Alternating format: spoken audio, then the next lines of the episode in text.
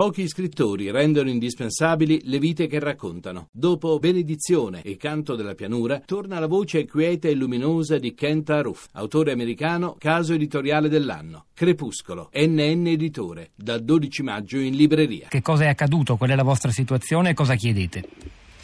Allora, ehm, non ho riconosciuto il mio, il mio collega che sicuramente proverò adesso qui in piazza. Eh, la nostra avvertenza tra pochi giorni compie sette anni, è dal, dal 15 giugno del 2009 che abbiamo perso il lavoro.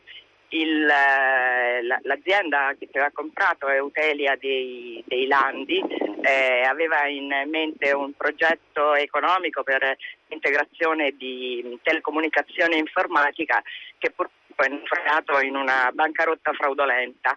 Eh, e quindi 2200 famiglie, qui sono stati 2200 lavoratori licenziati, eh, pagano il, il peso di questo disastro ehm, un disastro che comunque eh, fa parte insieme alla nostra vertenza e alle tante altre vertenze all'assenza completa di un piano industriale questo, in questo paese.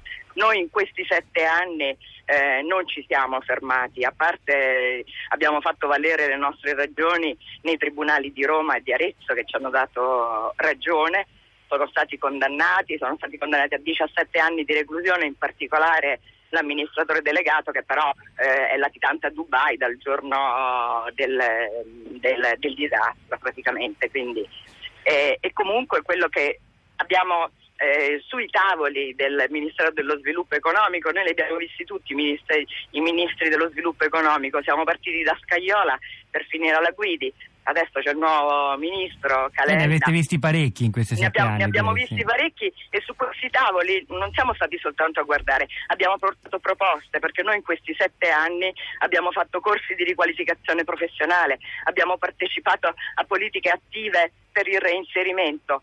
Eh, abbiamo proposto di, di, essere reintegrati sulla banda larga, sull'efficientamento energetico, eh, sul, sui beni confiscati alla mafia.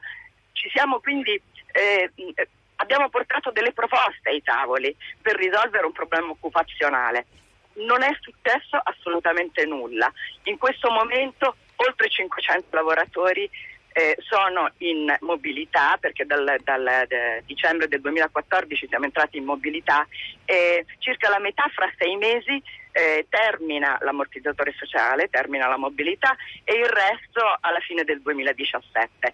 Questo significa che tra non molto lavoratori, e sto parlando di lavoratori come il mio collega che, che, che, che ha, ha chiamato, siamo ultra cinquantenni e quindi con un'estrema difficoltà a, a ritrovare eh, un'occupazione. Tra l'altro in questi sette anni eh, sono stati veramente pochi i colleghi che l'hanno trovata e quindi si prospetta una situazione di assenza di lavoro e assenza di reddito.